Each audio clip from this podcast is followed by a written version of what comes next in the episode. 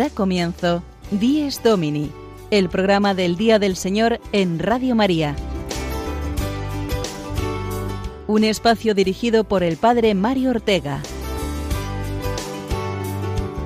Un tiempo para compartir la alegría del discípulo de Cristo que celebra la resurrección de su Señor.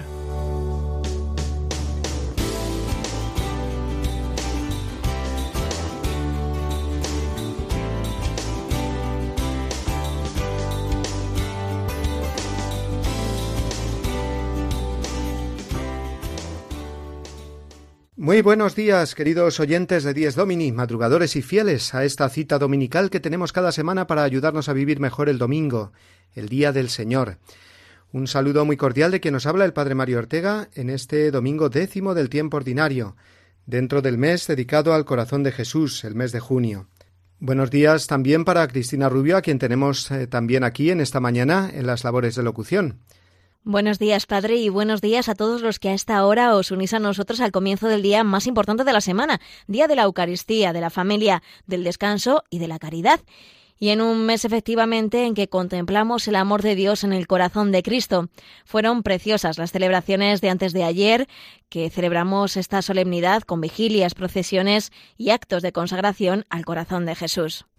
Además de los actos que retransmitimos el otro día en Radio María desde el Cerro de los Ángeles, que se prepara ya para el próximo centenario de la consagración de España al corazón de Jesús el año que viene, ha sido eh, muy emotiva la carta pastoral del arzobispo de Valencia, cardenal Antonio Cañizares, explicando que la consagración al corazón de Jesús no es simplemente una devoción particular e íntima, sino que significa abrirse y entregarse a la caridad de Dios, a su infinita misericordia.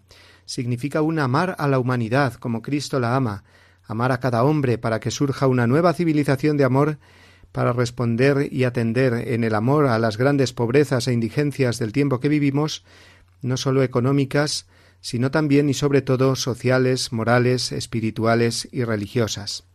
Así lo apuntaba el cardenal Cañizares, y es que es verdad, cada persona está necesitada sobre todo de afecto y amor, de comprensión y acogida, y nosotros, cristianos, estamos llamados a abrir nuestro corazón al mundo a imagen del corazón abierto del Redentor.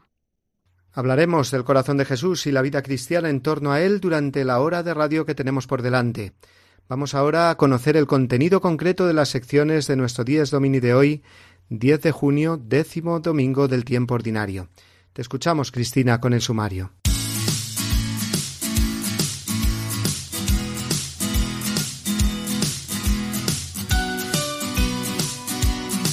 Comenzaremos como cada semana con la reflexión del Padre Mario, esta vez sobre el corazón abierto del Señor y el de cada cristiano. Seguidamente conoceremos el mensaje del Papa con la intención del apostolado de la oración para este mes de junio. El Papa nos pide que las redes sociales favorezcan la solidaridad y el respeto del otro en sus diferencias. Tendremos también con nosotros hoy al padre Gonzalo Mazarrasa, que nos ofrecerá una reflexión en torno a su famosa canción Dame tu corazón, que sea el mío.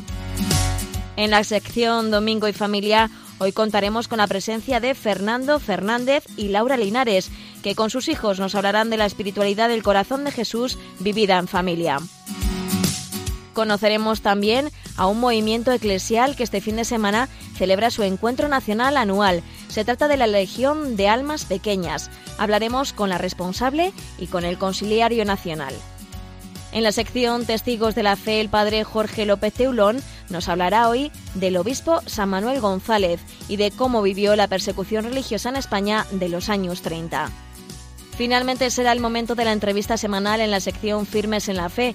El padre Juan Francisco Pacheco hoy hablará con un representante de la comunidad de cristianos árabes en Valencia, que cuenta desde hace unos meses con un templo donado por la Archidiócesis Valenciana.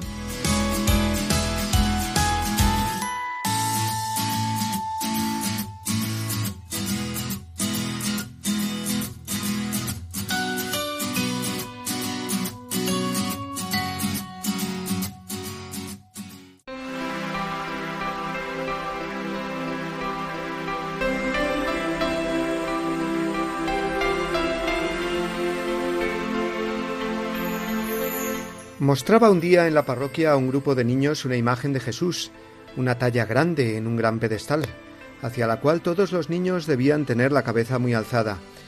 Mientras todos empezaban a irse, uno de ellos seguía absorto mirando fijamente la imagen.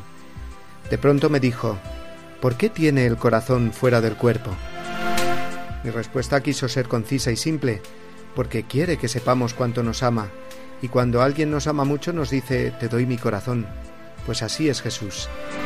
El diálogo acabó ahí. No se podía alargar más por la atención que requería el numeroso grupo de inquietos niños. Pero he de reconocer que pasé el resto del día pensando en la pregunta de aquel niño. ¿Por qué Jesús quiso mostrarnos así su corazón? ¿Por qué quiso ser atravesado por la lanza?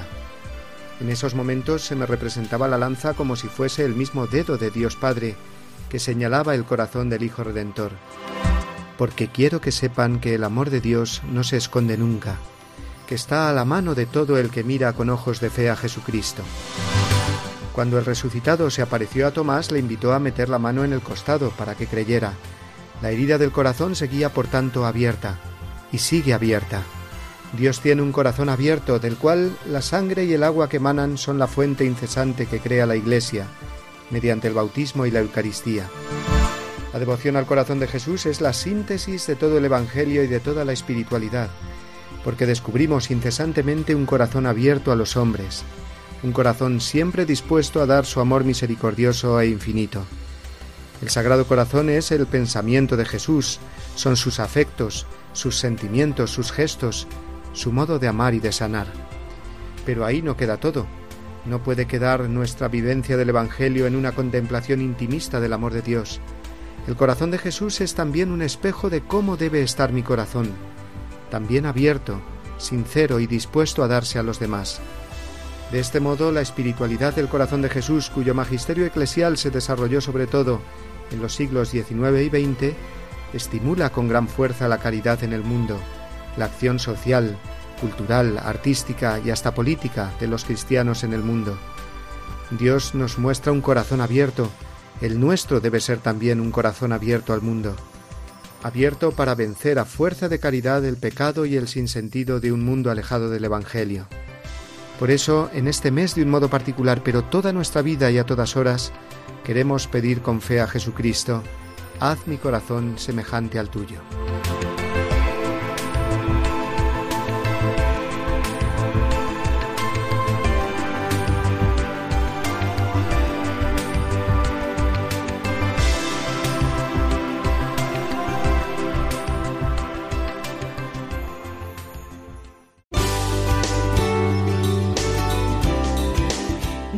Domini, el programa del Día del Señor en Radio María. Un tiempo para compartir la alegría del discípulo de Cristo que celebra la resurrección de su Señor.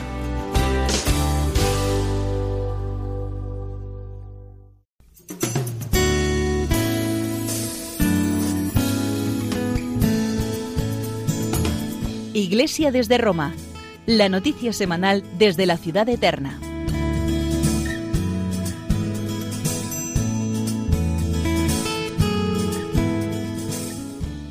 Esta semana nos hacemos eco de la intención de este mes del apostolado de la oración, la red mundial de oración del Papa, una intención verdaderamente urgente y actual, porque el Papa pide orar para que jóvenes y adultos hagan un buen uso de las redes sociales, de ese sexto continente que es Internet, en el que se pueden establecer relaciones humanas y buenas que ayuden a las personas y a las comunidades, pero también, por desgracia, pueden servir para encerrar a la persona en sí misma y convertirse en lo que ya se conoce como la esclavitud del siglo XXI. El Papa centra su intención de este mes en el uso responsable de las redes sociales, ya sabemos, Facebook, eh, Instagram, eh, WhatsApp, Twitter, etc. Y vamos a escuchar para ello eh, sus palabras en este mensaje.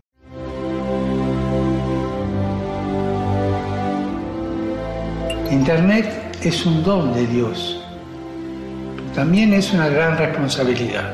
La comunicación, sus lugares, sus instrumentos han traído consigo un alargamiento de los horizontes, un ensanche para tantas personas. Aprovechemos las posibilidades de encuentro y de solidaridad que ofrecen las redes sociales y que la red digital no sea un lugar de alienación, sea un lugar concreto, un lugar rico de humanidad. Pidamos juntos para que las redes sociales no anulen la personalidad de cada persona, sino que favorezcan la solidaridad y el respeto del otro en sus diferencias.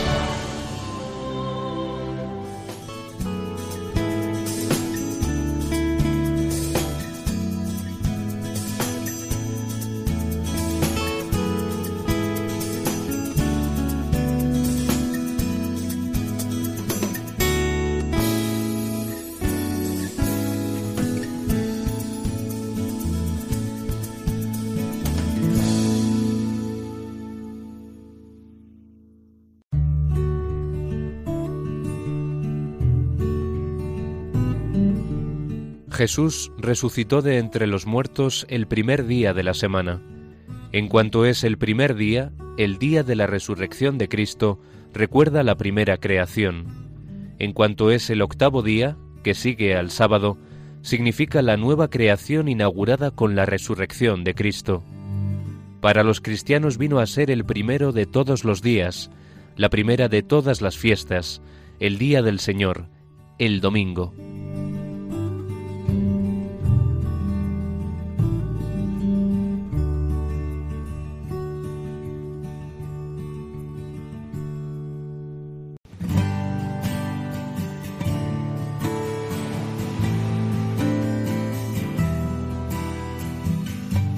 Quien canta, ora dos veces.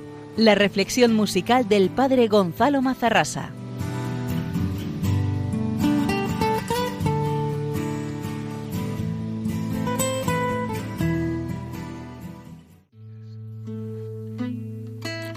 Dame tu corazón que sea el mío, que yo no busque nada más que a ti no me mire a mí cuando te sigo, que ya no tenga miedo de morir, que ya no tenga nada, que ya no busque nada, que ya no quiera nada más que a ti.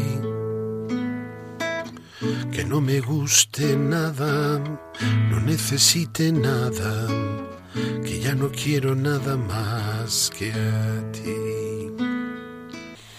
Jesús dice cosas muy raras, que tenemos que amarle a Él más que a nuestra familia e incluso que a nosotros mismos. Pero es que si no dijera eso, no merecería la pena seguirle, porque ese Jesús sería uno más. Jesús es Dios y hombre. En cuanto Dios no admite que pongamos nada por encima de Él, y en cuanto hombre nos promete que todo lo que nosotros necesitamos y a lo que aspiramos en nuestra vida humana, Él es el único que nos lo puede dar. Por eso mm, no caigamos en la trampa de asustarnos ante esas palabras tan exigentes que lo son porque deberíamos suplicarle que lo fueran, porque si no fuera así, no merecería la pena seguir a Jesús. Jesús no sería quien dice ser. Pero como es quien dice ser, entonces no debe extrañarnos que nos lo pida todo, porque Él es y nosotros no somos, y con Él lo seremos. Esto lo entendió la Virgen muy bien, desde el primer momento. Yo sé que eres el tesoro escondido y hay que venderlo todo para sí. Poder comprar el campo y ser ya mío. Hay que perderlo todo para ti. Que no me quede nada que no me importe nada, que no me atraiga nada ya sin ti, que no me guarde nada, que no recuerde nada, que no conozca nada más, nada más que a ti.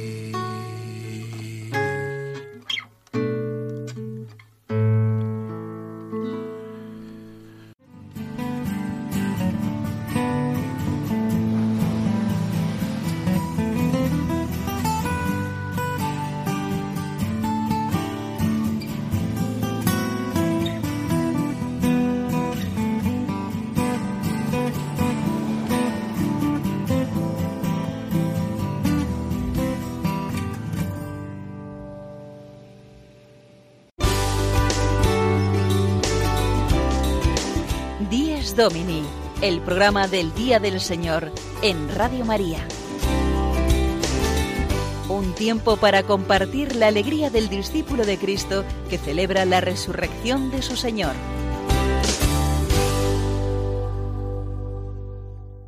Después de escuchar esta reflexión del Padre Gonzalo Mazarrasa, seguimos y seguimos centrados en el corazón de Jesús. Vamos a escuchar ahora el testimonio de una familia que vive muy, muy de la espiritualidad del corazón de Jesús y esa es fuente de la vida familiar. Escuchemos el testimonio de Fernando y Laura.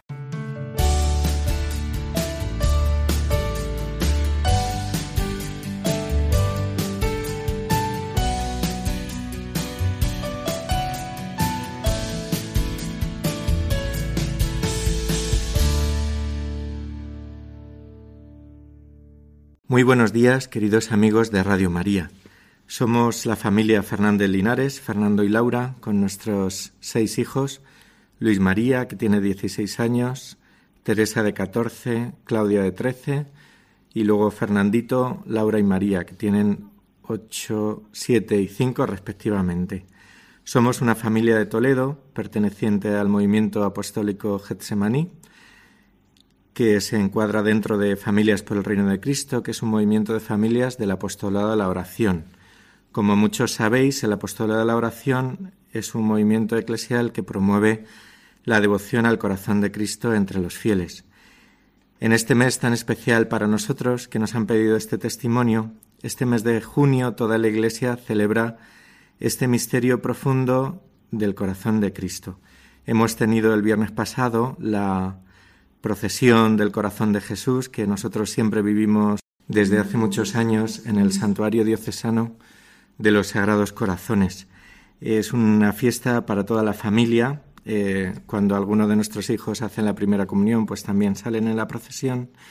Y nosotros vivimos como familia consagrada al corazón de Jesús, pues ya desde nuestra boda. Nosotros, como he dicho, desde el movimiento ya cada uno de nosotros, Laura y yo, estábamos consagrados al corazón de Cristo, entendiendo esta consagración como, una llamada de Dios a entrar en su ámbito divino, que es toda consagración que brota y especialmente consagrados al corazón de Cristo como una llamada a entrar más adentro, a conocer los sentimientos de Jesucristo vivo, que vive con nosotros ahora, que nos acompaña, que nos va llevando como familia y al que diariamente pues preguntamos todo en nuestra familia. También queremos conocer sus ansias de redención y vivir con este deseo de, de llevar el amor de su corazón a todas las personas, sabiéndonos amados muy especialmente por Él y amados con misericordia dentro de nuestras de nuestros fallos, de nuestras deficiencias. Nosotros nos consagramos juntos como familia al corazón de Jesús en nuestra propia boda. Al final de la misa eh, tuvimos una, rezamos juntos una fórmula de consagración que al final de este testimonio rezaremos con toda la familia y que luego hemos ido renovando pues en, momentos especiales. Unos meses después de nuestro matrimonio también eh, tuvimos un acto muy importante para nosotros en nuestro propio hogar eh, que fue la entronización de la imagen del corazón de Jesús. Es un acto muy sencillo pero muy importante porque mm, eh, con la entronización de esta imagen en tu propia casa eh, quieres darle al Señor el protagonismo principal.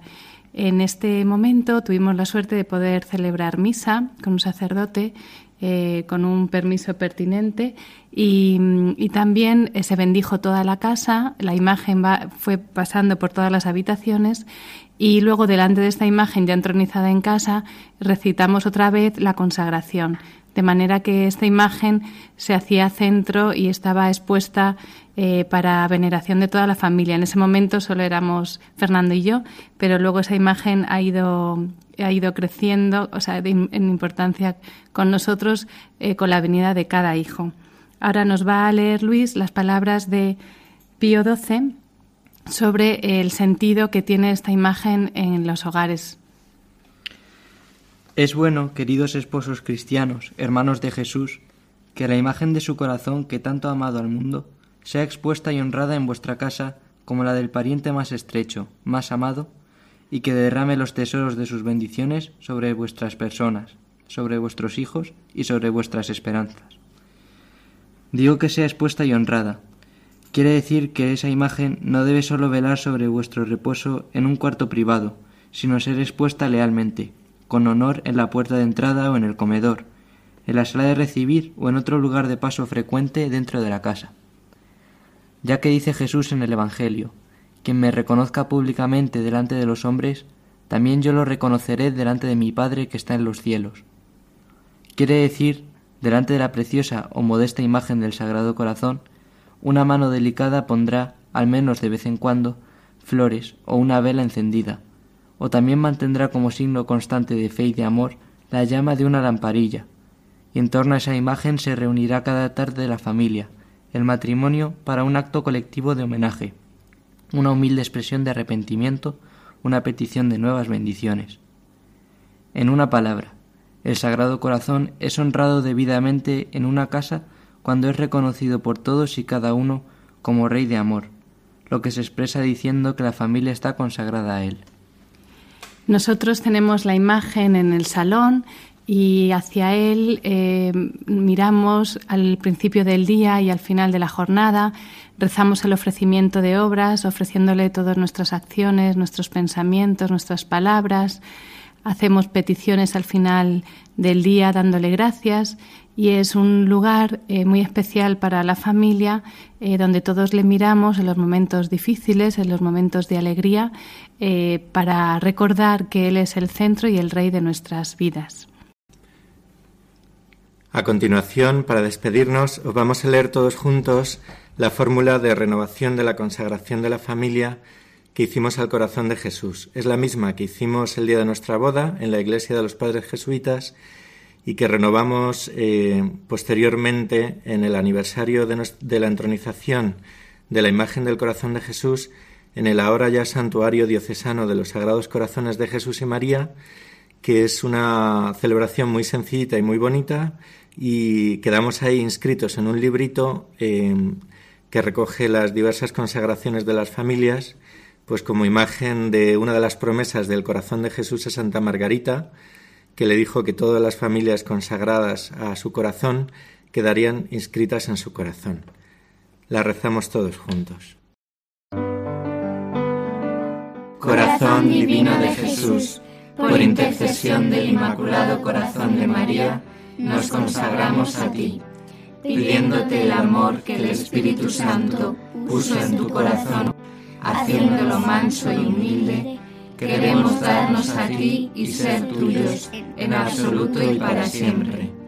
Concédenos ser familia en tu corazón, que escuchemos siempre tu palabra y la acojamos como norma de vida, que hagamos oración y súplica todos nuestros deseos y proyectos según los deseos y proyectos de tu corazón, que movidos por tu amor busquemos en todo agradarte y servirte, colaborando contigo en la redención del mundo, reparando así por la entrega de nuestras vidas el olvido y desprecio de tantos hermanos nuestros que no te conocen y no te aman que vivamos siempre con la alegría de saber que hemos encontrado el tesoro, el único tesoro por el que merece la pena venderlo todo.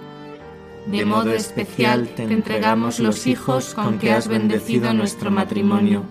Enséñanos a orientar sus vidas hacia ti, para que siempre te amen y te sigan con corazón generoso.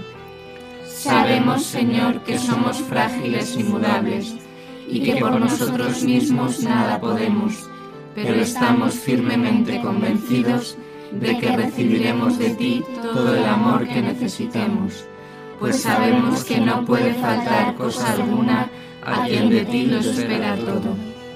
Movidos por esta confianza y solicitando la ayuda de María y de todos los santos, nos consagramos a ti, corazón de Jesús, por el tiempo y la eternidad.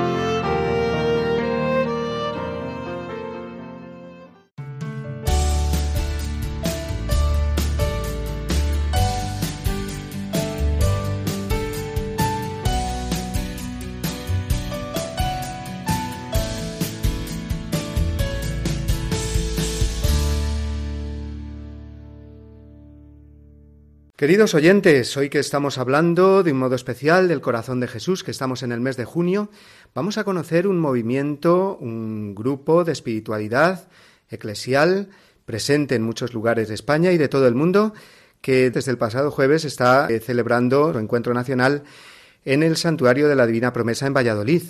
Se trata del grupo de la Legión de las Almas Pequeñas, al cual pues me siento muy unido y sigo a uno de los eh, grupos, en concreto el Islote, que así les llaman a los grupos de oración en Pozuelo de Alarcón, en Madrid. Pero hoy tengo conmigo aquí a parte de los responsables de este movimiento eclesial, la Legión de las Almas Pequeñas. Y en primer lugar, eh, saludo a su conciliario nacional, al padre Francisco Javier Pérez. Buenos días, padre. Buenos días. Bueno, Francisco Javier, explícanos un poco en qué consiste eh, la Legión de las Almas Pequeñas, cuál es su carisma y a qué os dedicáis. Pues dicho así, sintéticamente, eh, en efecto, la Legión de las Almas Pequeñas es una obra nacida del mismo corazón del Señor, es una obra de amor. El nombre, Legión de las Almas Pequeñas, pues todo el mundo seguro que tiene en mente a Santa Teresita del Niño Jesús. Pedía al Señor que enviara una legión de almas pequeñas, eh, una serie de personas a las cuales enseñar todo lo que le había eh, enseñado a ella. Y efectivamente, pues esto es lo que hace Jesús, escogiendo a Margarita en el siglo XX y a través de una serie de locuciones que se prolongan a lo largo de 30 años, la va entregando lo que llamamos el mensaje que es la base de la Legión de las Almas Pequeñas, en la cual Jesús nos enseña eh, a participar de su amor redentor. Y lo que pretende es dejarle a Él todo el espacio para que pueda amar en nosotros y así eh, nosotros contribuir ayudarle a salvar las almas. Sí, Margarita, explícanos eh, bien, es una mujer que murió no hace mucho, hace unos años en Bélgica, y que dejó estos escritos que son una verdadera perla eh, de espiritualidad también, eh, reconocida pues por la Iglesia, por muchos obispos en Bélgica y en todo el mundo. Sí, Margarita era un alma sencillísima, una madre de familia, eh, una persona sin estudios, eh, su ámbito familiar no mm, estaba completamente al margen de la fe, se bautiza con 14 años y se acerca al Señor a través de un santuario de la Virgen María, sufre mucho en su familia, mm, una vez que empieza a responder al Señor, pues también sufre mucho por las incomprensiones. Muy bien, y aquí eh, a mi derecha tengo a Amalia, Amalia Domínguez, una de las responsables eh, del grupo de Pozuelo del Arcón. Amalia, eh, explícanos un poquito más a la luz de lo que nos ha dicho el Padre Francisco, pues cómo vivís la espiritualidad en el grupo de las almas pequeñas. Buenos días. Pues es una espiritualidad evangélica el Señor ya en el Evangelio nos dice, si no os hacéis como niños, no entraréis en el reino de los cielos. Y a través de estos libros de mensaje que nos, nos estaba diciendo el Padre, pues Jesús misericordioso nos va enseñando una serie de, cosas que va dedicado a todos nosotros, ¿no? Para los que queremos como niños ponernos en sus manos. Entonces, entre ellas nos dice, por ejemplo, que la Virgen María es la madre y la guía de las almas pequeñas. Tenemos que ponernos todos en sus manos con confianza y abandono en manos del Señor y también eh, nos dice como cosas como que le resulta más agradable recibir todas nuestras peticiones a través de las manos de María, de nuestra Madre. Nosotros nos, nos, reunimos en Pozuelo, pero también en, en, Madrid hay como 12 grupos y en toda, en toda España hay grupos. También está extendido por todo el mundo. Se tradujo en más de cuarenta y tantos idiomas estos libros de mensaje que San Juan Pablo II dijo, extenderlos por todas partes que se pueda por el bien que pueda hacer a las almas. Es un tesoro para la Iglesia porque nos enseña los secretos de su corazón, el Señor. Nos enseña a amarle más, a conocerlo mejor. Yo os lo recomiendo de, de corazón. Y para los que nos están oyendo y están interesados en asistir a alguno de los, vuestros grupos, que como he dicho se llaman islotes de santidad, que normalmente están en las parroquias o en monasterios, ¿Cómo os pueden contactar? Dejarnos casi un teléfono, va a ser lo más fácil, ¿verdad, Amalia? Sí. Para, para que os puedan eh, llamar y puedan participar de esta espiritualidad. Pues sí, le dejamos un teléfono y si están interesados en estos libros, que además son muy baratos y, son un auténtico tesoro, o si queréis ir a algún islote, un islote es un, grupito de oración que se reúne normalmente un día al mes.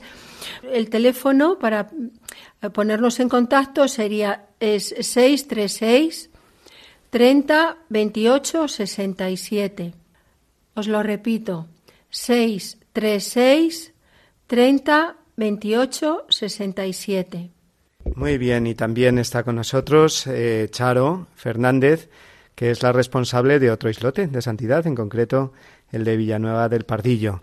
Cuéntanos, eh, Charo, eh, pues qué es lo que hacéis normalmente en una de estas reuniones, en uno de estos encuentros mensuales. Buenos días, Charo. Buenos días, encantada de estar aquí también con todos. Y, y solo, bueno, pues comentarles que en estos islotes lo que hacemos es siempre trabajar un poquito lo que nos quiere decir el Señor a través de los mensajes. Esto lo ponemos en común, eh, pero para prepararnos un poquito antes rezamos el rosario y si es posible también, pues tenemos misa.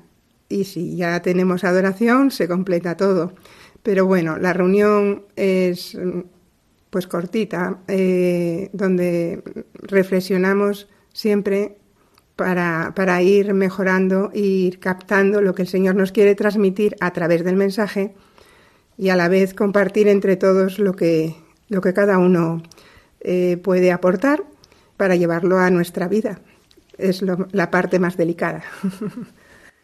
Muy bien, pues muchísimas gracias a los tres. Yo la verdad es que eh, conociendo el, movimiento de la Legión de las Almas Pequeñas, pues me ha llamado siempre muchísimo la atención la sencillez con la que vivís eh, la fe, con la que intentáis ser, pues eso, almas pequeñas, sencillas, entregadas al Señor eh, de manera que se crea un ambiente fraterno entre todos los componentes del grupo del islote, hay una comunicación muy grande entre vosotros, un apoyo también cuando alguien más lo necesita, que realmente es una bendición para las parroquias y para los lugares donde estáis.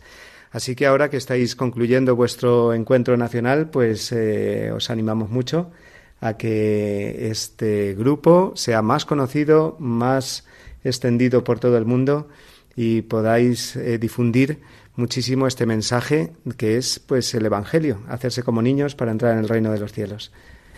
Muchas, gracias, Padre. Muchas gracias.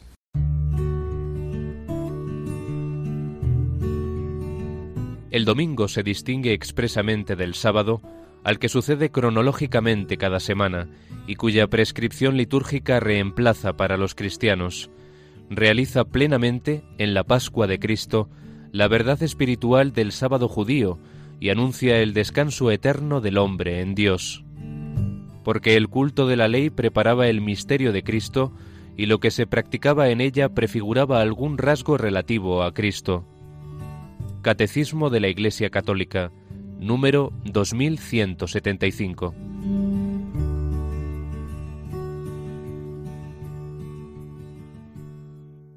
Daré paz a las familias esta es una de las promesas del corazón de Jesús a Santa Margarita María de Alacoque y ojalá que sean muchas las familias y que, como la de Fernando y Laura con sus hijos, vivan unidas y consagradas al Sagrado Corazón. Vamos ahora a conocer mejor a un santo, el obispo San Manuel González, que aunque no murió mártir, tiene unos preciosos testimonios sobre el martirio de tantos cristianos que sufrieron la persecución religiosa en España en los años 30. Nuestro experto en testimonios martiriales, el padre Jorge López Teulón, es el que nos lo cuenta.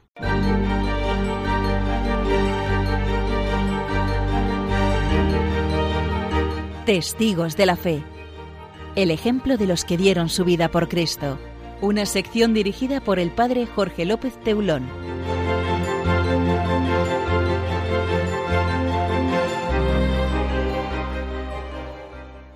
¿qué hacía don Manuel en 1936?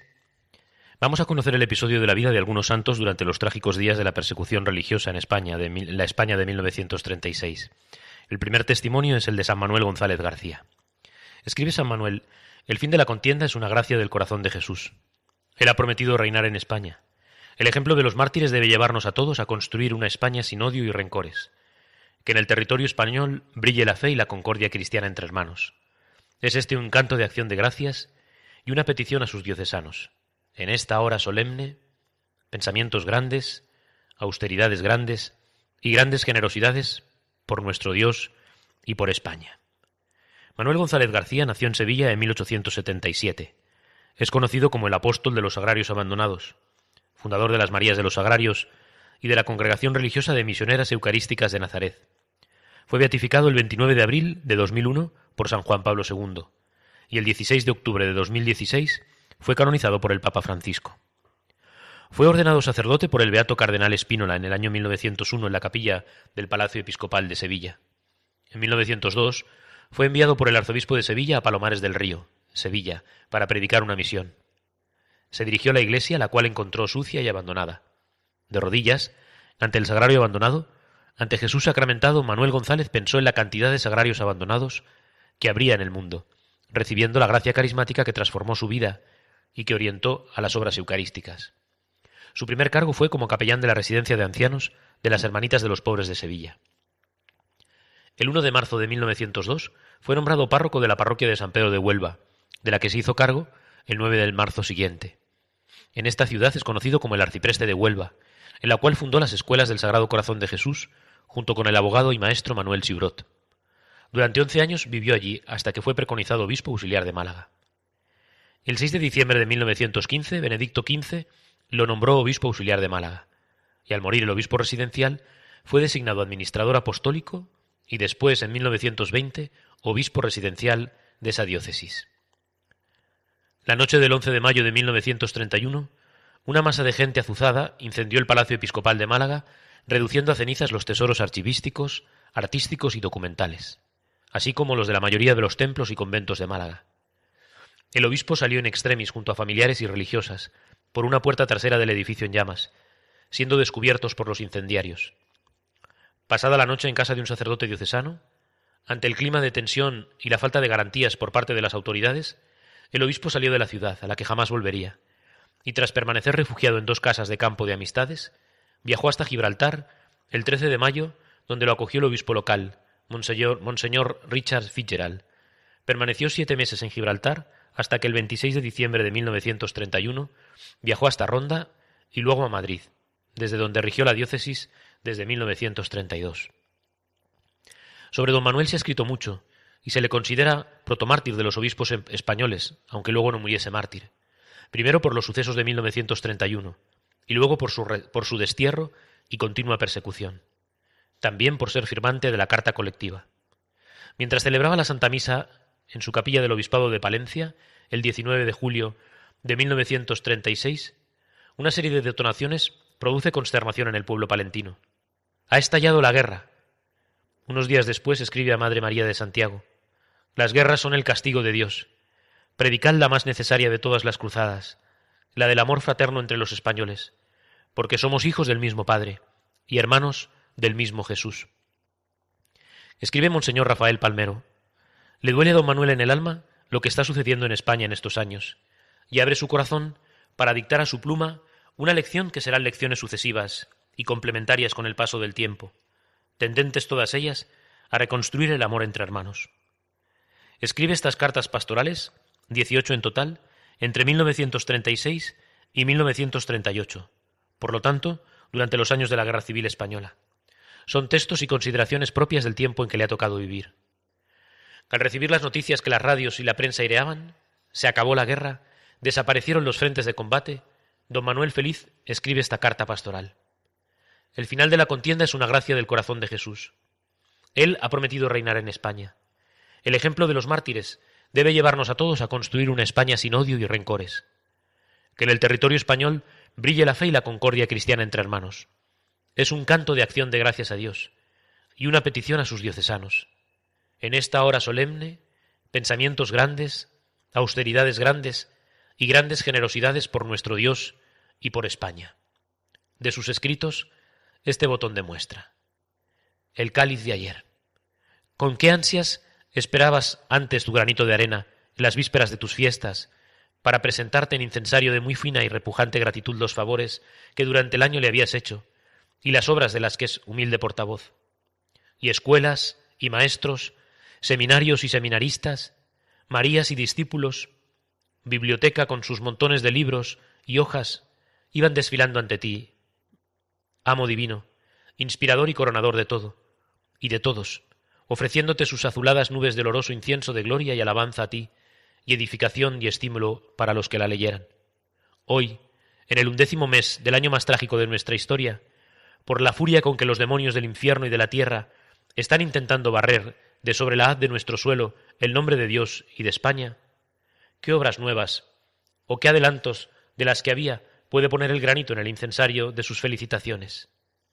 Dígnate, corazón bueno, recibir un lugar del incensario grande de otros años, un cáliz, grande también, rebosando sangre de mártires, sí, de mártires tuyos y de nuestra familia, sangre de sacerdotes y de seminaristas, discípulos de San Juan, de Marías y de directores de tus Marías.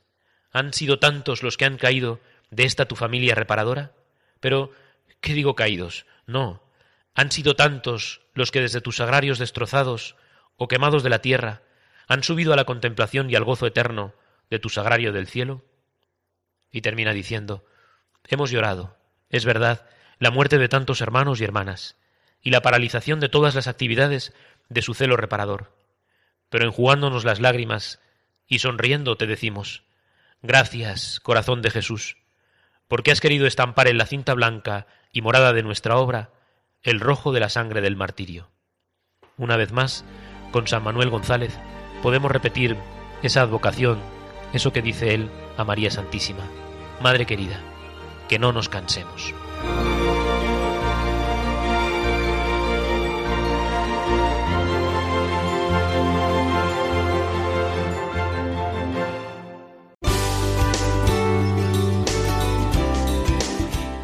Domini, el programa del Día del Señor en Radio María. Un tiempo para compartir la alegría del discípulo de Cristo que celebra la resurrección de su Señor. Hablábamos al comienzo del programa del cardenal arzobispo de Valencia, Monseñor Cañizares, y de la preciosa carta pastoral que había escrito con motivo de la renovación de la consagración de su diócesis al corazón de Jesús, de nuevo, nos toca referirnos a Valencia porque esta archidiócesis ha tenido el bellísimo gesto de ceder una iglesia a los cristianos árabes, refugiados en su mayoría provenientes del Medio Oriente, Siria, Irak, Líbano, que ahora tienen que vivir su fe en Cristo eh, desde nuestro país. De esta muestra por parte de la Iglesia Católica del corazón abierto de Jesús a todos, nos habla ahora el padre Juan Francisco Pacheco en su entrevista semanal, hecha hoy a un cristiano sirio residente en el Levante español. Escuchemos con atención.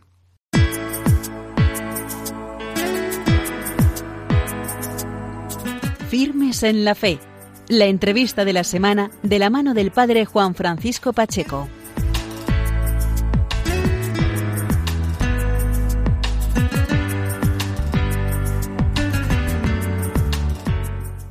Buenos días amigos de Radio María. En esta mañana, amigos, queremos detenernos para hablar de la, de la, realidad de los cristianos árabes que viven en España.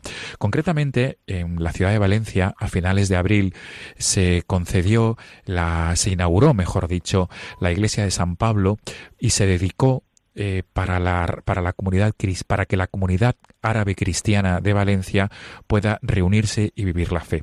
Por este motivo tenemos con nosotros al otro lado del teléfono a Freddy, que es un sirio cristiano que vive en Valencia y que forma parte de esta comunidad. Freddy, buenos días. Buenos días, padre. Mil gracias por atendernos y, sobre todo eh, dar, daros la enhorabuena por este regalo que os ha concedido el cardenal Cañizares, don Antonio Cañizares, arzobispo de Valencia, con, concediéndoos este templo, ¿verdad? La iglesia de San Pablo. Gracias, gracias a vosotros, gracias, sí, es verdad. ¿Cómo, cómo, cómo, cómo se desarrolló esta petición al arzobispo de Valencia, Freddy? ¿Cuál es, cuál es el origen? Pues Esto ha sido de... Eh, don, don Antonio nos ha invitado a una misa en Navidad a todos los cristianos eh, Oriente Medio que viven en Valencia, sobre todo sirios y libaneses y aquí. Eh, entonces nos, fuimos, era el 26 de, de diciembre del año pasado y bueno, eh, luego hemos pedido a don Antonio que por favor nos, nos deje un sitio para poder rezar una vez a la semana y bueno, gracias a don Antonio que nos ha regalado este sitio muy maravilloso para todos los cristianos orientales que viven aquí en, en Valencia. Bueno, nosotros tenemos una historia de durante unos cuatro años pasados que desde que vinieron muchos sirios aquí a Valencia, nos teníamos reunido bueno, dos o tres veces al año, sobre todo en Navidad y Pascua y siempre nos teníamos la falta de, un sitio para poder rezar en árabe. Muy bien. Freddy, ¿y cuántos, aproximadamente cuántos cristianos formáis la comunidad árabe de Valencia? Son en, en toda la comunidad valenciana creo que somos 200, más o menos, 150, 200, entre Castellón y Valencia y, y Elche. Sí, y, quiero entender de varias nacionalidades, ¿verdad? Claro, claro, de siros, libaneses, egipcios y... Bien. ¿Y cómo vivís la fe, Freddy? ¿Cuándo os reunís y cómo, cómo se lleva a cabo vuestra liturgia? Pues tenemos dos reuniones semanales, uno el viernes a las seis de la Junta Directiva por, eh, porque, bueno, soy secretario de, de, una asociación, en nuestra asociación de Iglesia se llama Asociación Aramea. A mí viene el nombre de, de, todos los arameos, que los siríacos, que hacíamos que elegido este nombre porque nos reímos todo en, lengua aramea. Sí, el, domingo a las seis eh, tenemos la misa y luego ya pues, nos tomamos un café, o sea, a las siete terminamos más o menos así la oración, la liturgia es en lengua árabe, quiero entender. Sí. Eh, a ver, lo, yo soy siríaco, por ejemplo, padre. Eh, hay griegos, hay eh, hay maronitas, entonces lengua más que nos proviene es el árabe. Entonces hablamos todo el árabe y en algunas ocasiones rezamos en siríaco árabe. Eh, vosotros añoráis vuestra tierra y, este lugar para vosotros es como es, es una fuerza, ¿no? Para seguir adelante, porque podéis rezar y orar en vuestra propia liturgia y en vuestra propia lengua. Siempre tenemos el, falta de poder vivir lo que teníamos. Y como ya lo tenemos en sitio, pues intentamos rezar juntos, hacemos nuestra actividad juntos, hacer todo lo que lo que teníamos en nuestra tierra. Y lo primero de todo es intentar evitar todo lo, lo que teníamos por ejemplo en Siria tenemos lo que es ortodoxos católicos. Pues eso lo hemos invitado somos todos hermanos en nombre de Jesús y siempre hablamos de un idioma y, una palabra. Siempre podemos vivir en paz y, y vivir lo que tenemos Claro, para vosotros es importante porque, porque os une más, ¿verdad? Y, exacto, exacto. Freddy, para ir terminando, tu mensaje para los cristianos de Occidente, porque los cristianos de Oriente nos habéis dado y nos seguís dando una gran lección de testimonio de fe con el tema de, de, los cristianos que no, no, han tenido ningún tipo de miedo en mantenerse firmes en la fe, en la guerra en Siria. Sí, hemos tenido unas ocasiones muy fuertes tanto en Siria o en España, que ha sido un momento muy duro. Y yo siempre con rezando ha sido un ha sido un mano apoyándome. Yo siempre os consejo a todos que recen y que estén muy cerca del Señor, porque de verdad que se nota mucho la diferencia, tanto el paz interior como el paz fuera. O sea, van a tener éxito y siempre eh, se notan que hay apoyo cuando estén más cerca del Señor, porque yo personalmente me he notado en tantas ocasiones, tanto en Siria cuando vivía dos años en guerra y aquí en España con muchos, para que es difícil empezar al principio. Freddy, pues mil gracias por, por este testimonio de fe en esta mañana. Enhorabuena por ese templo que tenéis, la Iglesia de San Pablo en Valencia, para, para la comunidad de cristianos de Oriente Próximo. Y sobre todo gracias por el mensaje de, esperanza ¿no? y, y de fuerza que transmitís los cristianos de Oriente Próximo. Gracias por todo. Pues feliz día del Señor, Freddy, y hasta pronto. Hasta pronto, gracias, Padre. Hasta luego. Adiós. Amigos de Radio María, nos volvemos a encontrar la próxima semana, Dios mediante. Feliz día del Señor.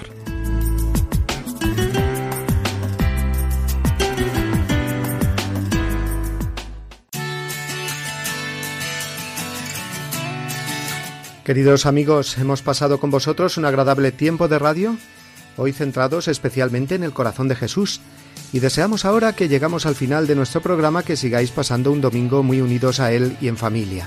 En la Eucaristía de este domingo escucharemos cómo San Pablo en la segunda lectura nos anima a ello, a vivir una vida de resucitados con Cristo, que ese es el objetivo principal de la celebración del domingo, y a recibir todo con agradecimiento, venido de la mano de Dios para nuestro bien. Esta semana celebraremos un santo muy entrañable y conocido, San Antonio de Padua, el miércoles día 13 todo un ejemplo de vida, de amor al Señor, especialmente en el misterio de su infancia. Y felicitamos ya desde aquí a todos los Antonios y Antonias, así como a todos los pueblos y localidades que tienen a San Antonio de Padua como patrón. Os recordamos como cada semana que nos podéis escribir a nuestro correo electrónico diesdomini@radiomaria.es así como escuchar de nuevo nuestro programa descargándolo, este o ediciones anteriores, entrando en el podcast de la página de Radio María, www.radiomaria.es así como desde la red social de Facebook, tecleando Dies Domini Radio María. Nos despedimos ya amigos, os deseamos a todos un feliz domingo y una feliz semana. Recibid una bendición enorme desde estos micrófonos. Amigos todos, hasta la semana que viene, si Dios quiere.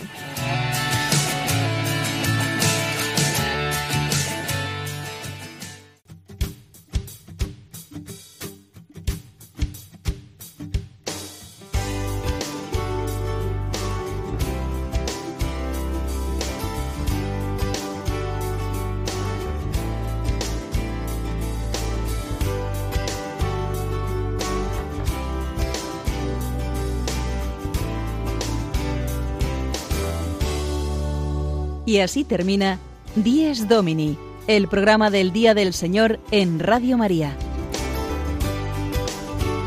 Un espacio dirigido por el Padre Mario Ortega. Un tiempo para compartir la alegría del discípulo de Cristo que celebra la resurrección de su Señor.